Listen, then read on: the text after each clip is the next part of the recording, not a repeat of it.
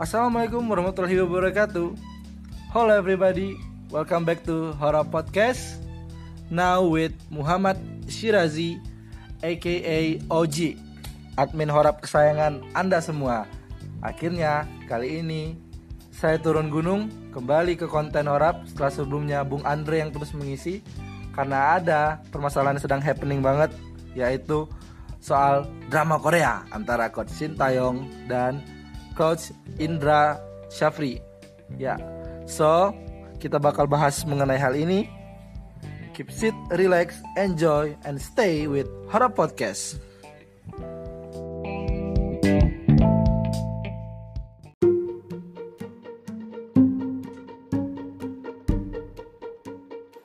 Oke, konten kali ini sebenarnya merupakan lanjutan dari uh, tweet cocokologi yang dibuat oleh Hora Podcast di akun Twitter menyoal tentang kemungkinan berakhirnya hubungan antara PSSI dan Sintayong. Hal ini dipicu dari uh, ya diawali sebenarnya oleh Sintayong yang berbicara ke media Korea di Nava Sport mengenai kekecewaannya terhadap PSSI yang telah banyak berubah kemudian disikapi oleh beberapa ya saya bilang sebagai tindakan balasan oleh PSSI termasuk seperti adanya pembentukan Satgas Timnas kemudian adanya komentar dari ketua Satgas Timnas yang mengatakan bahwa akan memecat Sintayong dan lain yang kemudian menimbulkan pro dan kontra di publik. Nah, untuk kali ini kita bakal menyikapi bagaimana ada perbedaan pendapat antara Sintayong dan Indra Sapri. Jadi uh, setelah konflik mulai memanas, Sintayong sudah lancarkan pesannya ke media, kemudian uh, Yunus Nusi mengatakan bahwa PSSI akan menunggu klarifikasi dari Sintayong, menunggu dia datang juga ke Indonesia, kemudian datang lagi ketua Satgas Timnas yang mengatakan bahwa siapa pun pelatihnya mau sekelas Sir Alex Ferguson pun akan dipecat kalau tidak tidak mengindahkan komitmen. Nah, di awalnya Indra Safri sebagai direktur teknik dari timnas Indonesia itu tidak ingin berkomentar. Dia bilang uh, dia tidak ingin ikut campur terlalu dalam meskipun akhirnya ikut bersuara di media. Saya tonton di YouTube-nya apa ya Randy dan Hanif dia sedikit menyinggung uh, soal Sintayong kemudian juga di berbagai media hingga akhirnya di up oleh media federasi sendiri media PSSI langsung yang menaikkan komentar Indra Sapri sebagai balasan atas sindiran dari Sintayong atas apa ya ucapan dari Sintayong yang sebenarnya juga sedikit menyindir Indra Sapri di sana Sintayong bilang bahwa ada asisten pelatih yang sejak awal tidak tidak diberitahu tiba-tiba sudah ada di timnya. Lalu dia bilang dia heran mengapa asisten pelatih tersebut terkena masalah indisipliner justru kemudian diangkat menjadi atasannya. Meskipun dia tidak sebut nama orang-orang semua tahu kalau itu marah ke Indra Sapri. Nah, akhirnya Indra, Indra Safri bereaksi dia mengatakan bahwa semua kalimat tersebut tidak benar sama sekali. Semua yang dikatakan oleh Sintayong adalah kebohongan Sintayong adalah seorang yang tidak profesional. Sintayong adalah uh, tidak profesionalnya maksudnya banyak alasan, susah diajak rapat dan sebagainya. Nah, Indra Safri juga mengatakan bahwa uh, sebenarnya PSSI tidak pernah setuju kalau Sintayong melatih tiga kelompok umur tiga kelompok timnas langsung ya dari usia muda sampai ke senior. Namun Sintayong yang memaksakan, sementara ternyata jejak digital berkata sebaliknya. Nah, berkaitan dengan silang pendapat antara Sintayong dan Indah Sapri tentu kita dibuat bingung nih, mana yang harus dipercaya? Indah Sapri atau STY?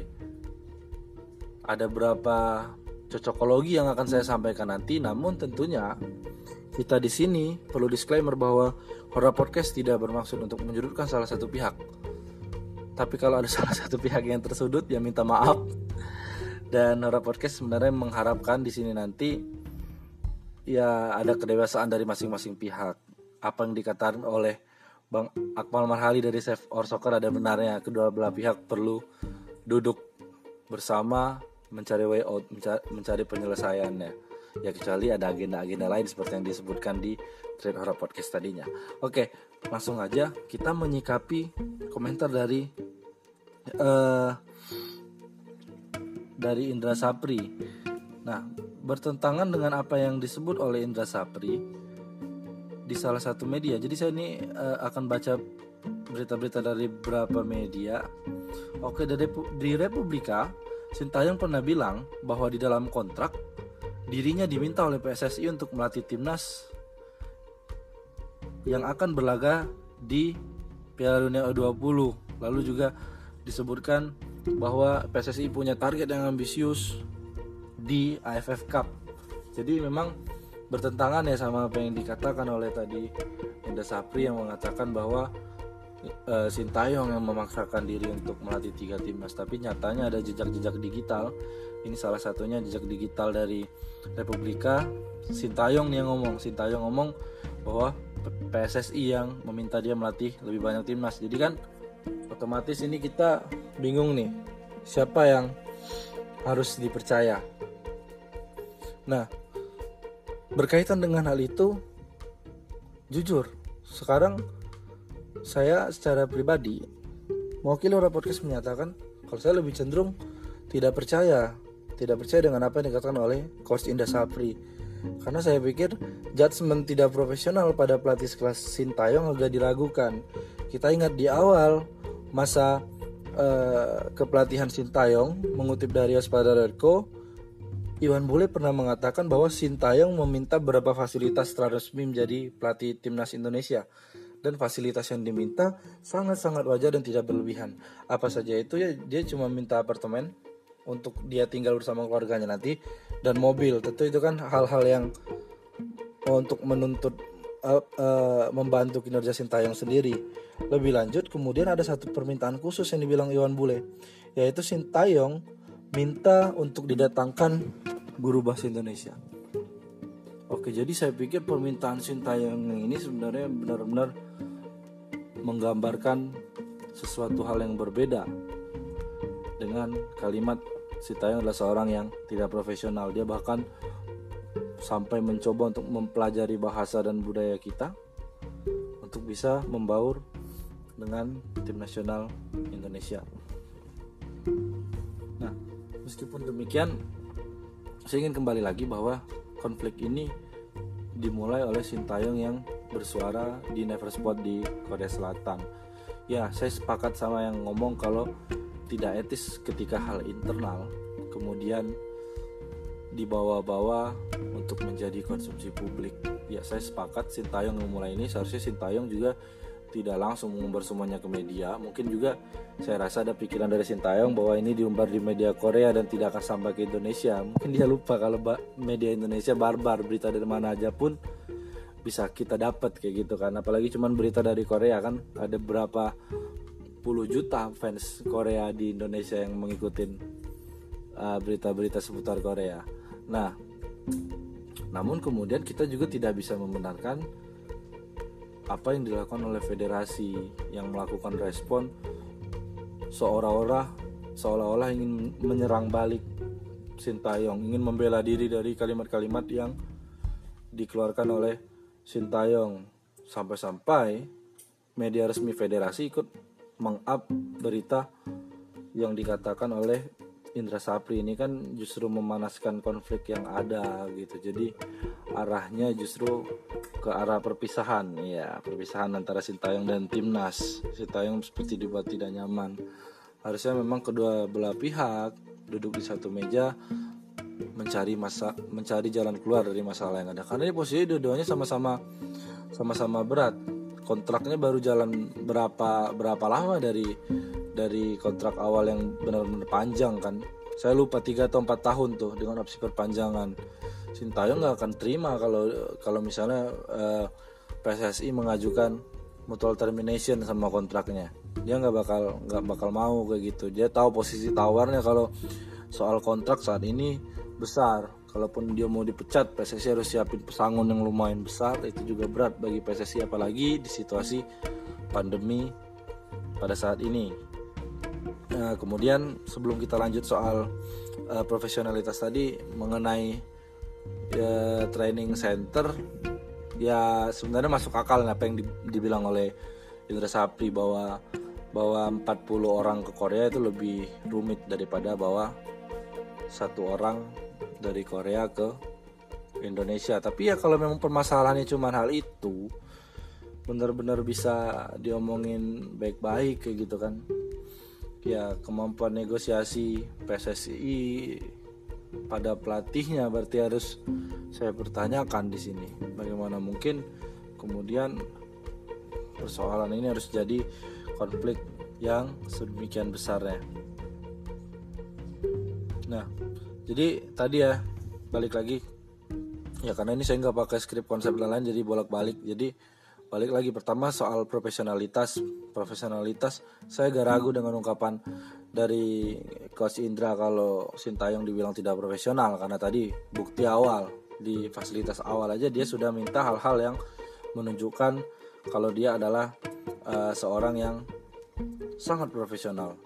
Nah, apalagi kita tahu Sintayong rekam jejaknya sebagai pelatih itu jam terbangnya ya sudah sangat tinggi jauh di atas oke okay, maaf jauh di atas Indra Sapri tentunya jam terbang dari Sintayong. Namun kemudian di beberapa media saya baca Indra Sapri mengatakan bahwa dia mengkritisi nih sistem training apa sih TC, TC ya pokoknya sistem TC training camp. Training camp dari timnas dikritisi oleh Indra Sapri. Menurut Indra Sapri nggak masuk akal mengumpulkan 4 sampai 44 pemain dalam satu TC lebih dari 50 lalu dia jelaskan lah uh, sistemnya harusnya seperti ini si AB sistemnya harus seperti ini si nah jadi ini kan artinya saya menilai bahwa parameter ketidakprofesionalan seorang Sintayong yang diukur oleh Indra Safri adalah tidak sesuai dengan metode kerja dia ini udah melenceng dari tujuan awal. Tujuan awal Iwan Bule mendatangkan uh, Sintayong adalah agar kita bisa belajar agar pelatih lokal bisa belajar dengan Sintayong. Ya kemudian Fariusa ini menolak kalau jadi asisten harga diri lain. Itu hal lain. Kemudian ada Indra Safri ditugaskan untuk belajar awalnya awalnya bagus nih sama seperti Ali IB PSSI mengalami satu. Awalnya bagus. Udah Sapri ikut di timnya Sintayong. Tapi kemudian keluar tiba-tiba jadi atasan Sintayong. Apa yang dipelajarin kayak gitu. Artinya sejak awal emang ya tidak ada yang ingin dipelajari dari Sintayong. Justru Sintayong cara kerjanya diukur dengan cara kerja Indra Sapri. Dan dianggap karena berbeda cara kerja Sintayong tidak profesional Padahal kita tahu kaliber Sintayong itu gimana. Jadi ada egoisme di sini. Kita nggak bisa menilai keprofesionalan dengan parameternya ya kita yang dari Indonesia. Udah betulnya ketika kemudian Sintayong bilang peringkat berapa Indonesia di sekarang di dunia 173 ini Sintayong ngalahin Jerman udah pernah juara AFC Champions League jam terbangnya tinggi karir bermainnya pun udah ja, udah beda level profesionalnya. Dan saya pikir tadi nggak bisa dia diukur dengan parameter apa yang biasa dilakukan oleh pelatih pelatih Indonesia. Kalau memang metode yang terapkan Sintayong berbeda dengan apa yang bisa dilakukan di Indonesia lihat pelajari. Pasti di sana ada perbaikan-perbaikan bagi timnas kita ya. Kalau kita udah nggak mau belajar sama asing dengan alasan harga diri yang nggak bakal pernah maju. Sepak bola ini bukan nggak melulu soal harga diri nasionalisme tingkat tinggi ini global sport. Mau nggak mau harus belajar sama negara yang lebih maju.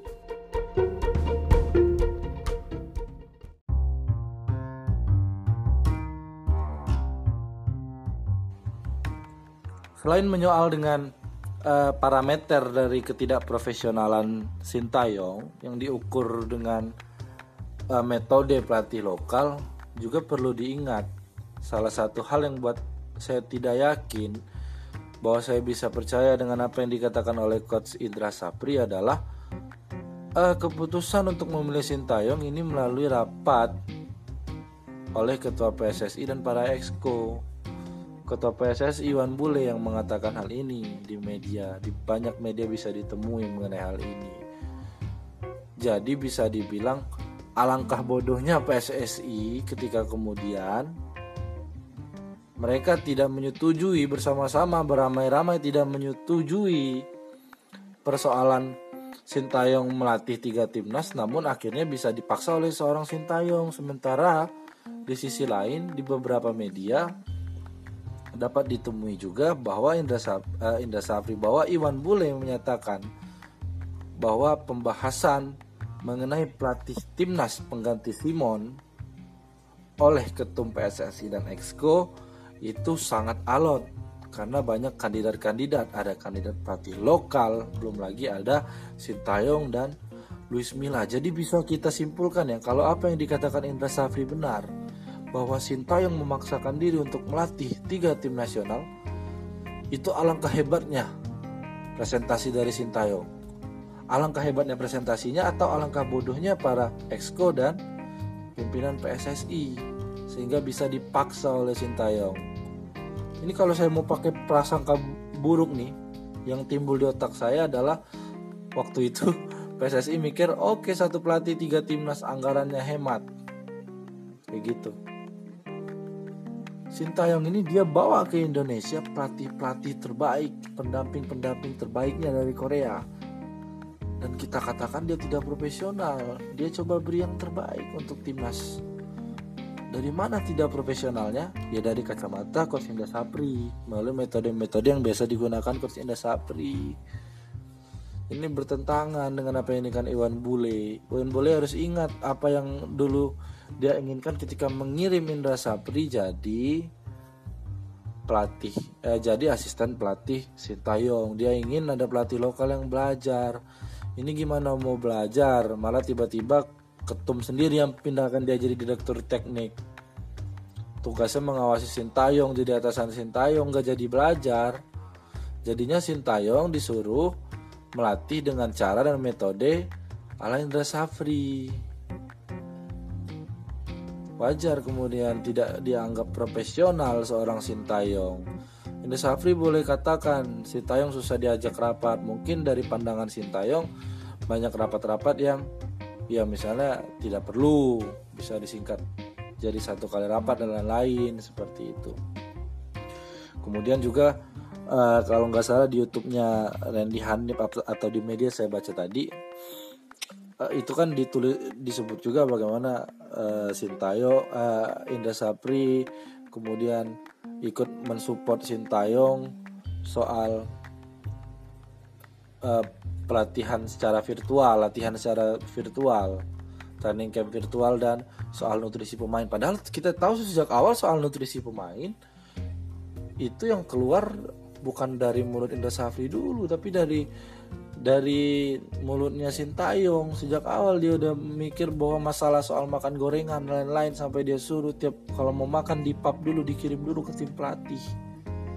Seperti itu. Jadi jangan mengeluarkan pendapat-pendapat konsumsi publik. Tadi katanya Sintayong harusnya tidak menjadikan internal eh, menjadi konsumsi publik tapi ini malah si PSSI-nya si Indra Saprinya melakukan hal yang sama. Apa bedanya kalian? Ini kami malah pusing mana yang harus dibenarkan, Sintayong atau Indra Sapri. Tapi ketika profesionalitas Sintayong dipertanyakan di situ saya menjadi aneh dengan apa yang dilakukan oleh coach Indra Sapri. Saya mengapresiasi coach Indra Sapri sebagai salah satu pahlawan bagi timnas Indra Sapri meletakkan pondasi-pondasi kuat bagi timnas kita, apalagi ketika berhasil bawa Evan Dimas CS juara Piala AFF dulu. Sejak saat itu di level usia muda membaik, Indra Sapri masuk ke timnas semuanya membaik. Pola scouting, pola perekrutan pemain dan lain-lain imbasnya sangat baik ke klub dan lain-lain. Semua terimbas, terimbas baik. Tapi di sini saya ingin bertanya, apakah Indra Sapri masih Indra Sapri yang sama ketika juara Piala AFF dahulu? Sejak kemudian dia bergabung dengan Ustadz Yusuf Mansur buat project Indra Sapri Football Academic Akademik Akademi karena itu kan apa ya Indra Sapri Yusuf Mansur I, I, ISYM Management di bawah ISYM Management ini Coach Indra Sapri fokusnya udah terbagi ke mana-mana. Dia direktur teknik dia pelatih di klub-klub yang apa di di akademi. Di klub-klub juga kan ada tiga klub yang sekarang bernaung di Indra Sapri Yusuf Mansur Management ada Persikota Tangerang ada Persika Karawang sama Malang United kalau nggak salah itu pun dapat dilihat rekam jejaknya ternyata uh, Yusuf Mansur tidak terlalu baik di Persika Karawang. Dia pernah menunggak gaji hingga satu miliar waktu itu. Saya nggak mau nyerang Yusuf Mansur walaupun dulu saya sempat buat tweet soal Egi Maulana. Ini akan saya sing singgung dikit lagi. Nah balik lagi apakah Indra Safri masih Indra Safri yang lama? Dengan Indra Sapri yang juara PLFF sejak dia 2018 mendirikan YSCM tadi.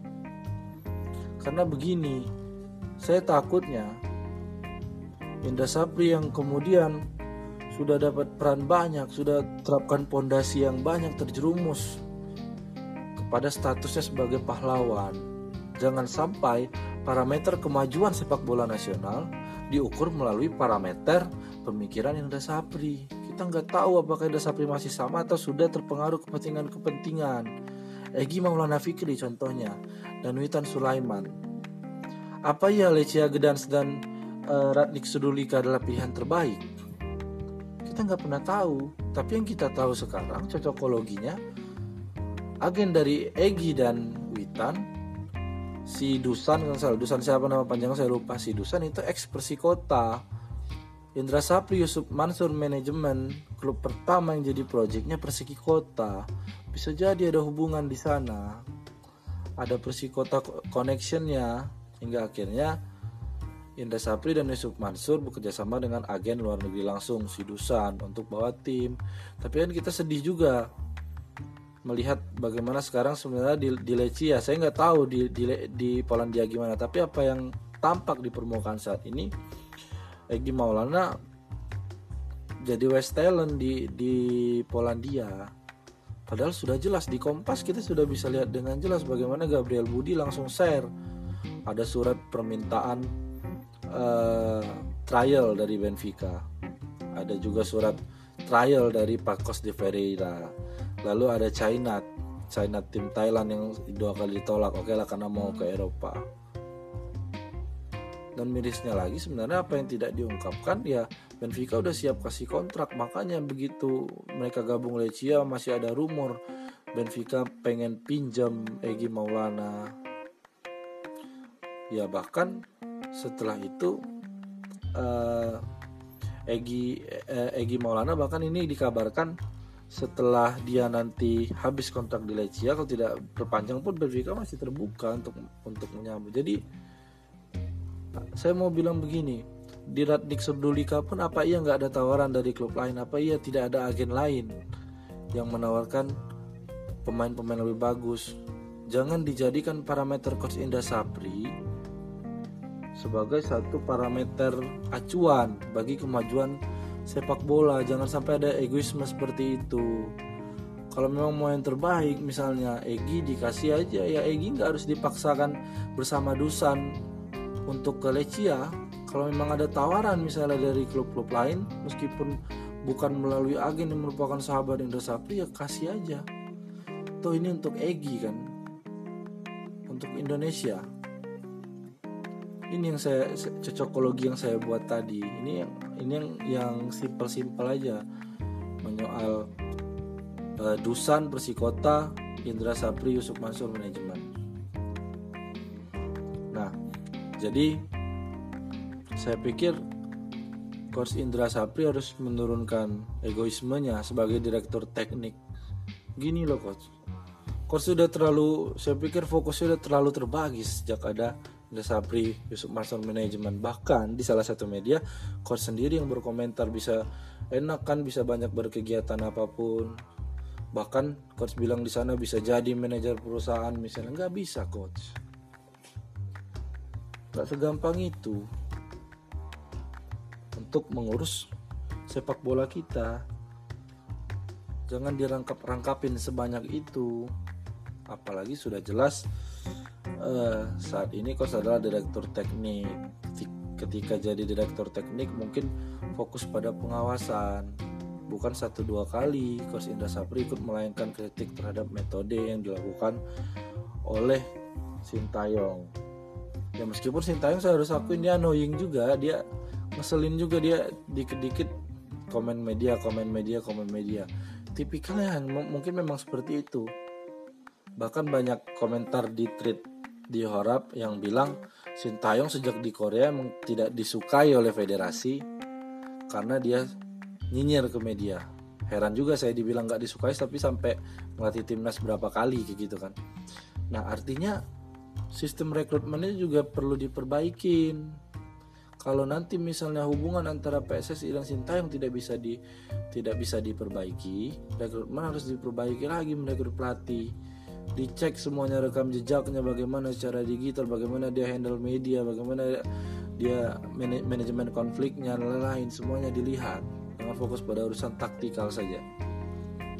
Nah untuk menutup trade kali ini saya nggak tahu ini bakal nyampe ke Indra Sapri atau enggak tapi kalau sampai ke Indra Sapri ke jajaran PSSI dan lain-lainnya saya ingin sampaikan bahwa ini bagian dari kritik terbuka ini bagian dari penyampaian pendapat lebih banyak stakeholder yang berpendapat lebih baik bagi perkembangan sepak bola kita. Janganlah kita anti kritik, kita buka ruang-ruang demokrasi apalagi Taiwan bolehlah seorang sangat demokratis. Kalau memang podcast ini sampai ke kalian, semoga bisa menjadi tambahan referensi. Coach Indra kalau pandangan saya mungkin bertentangan dengan kondisi real Coach Indra, saya minta maaf.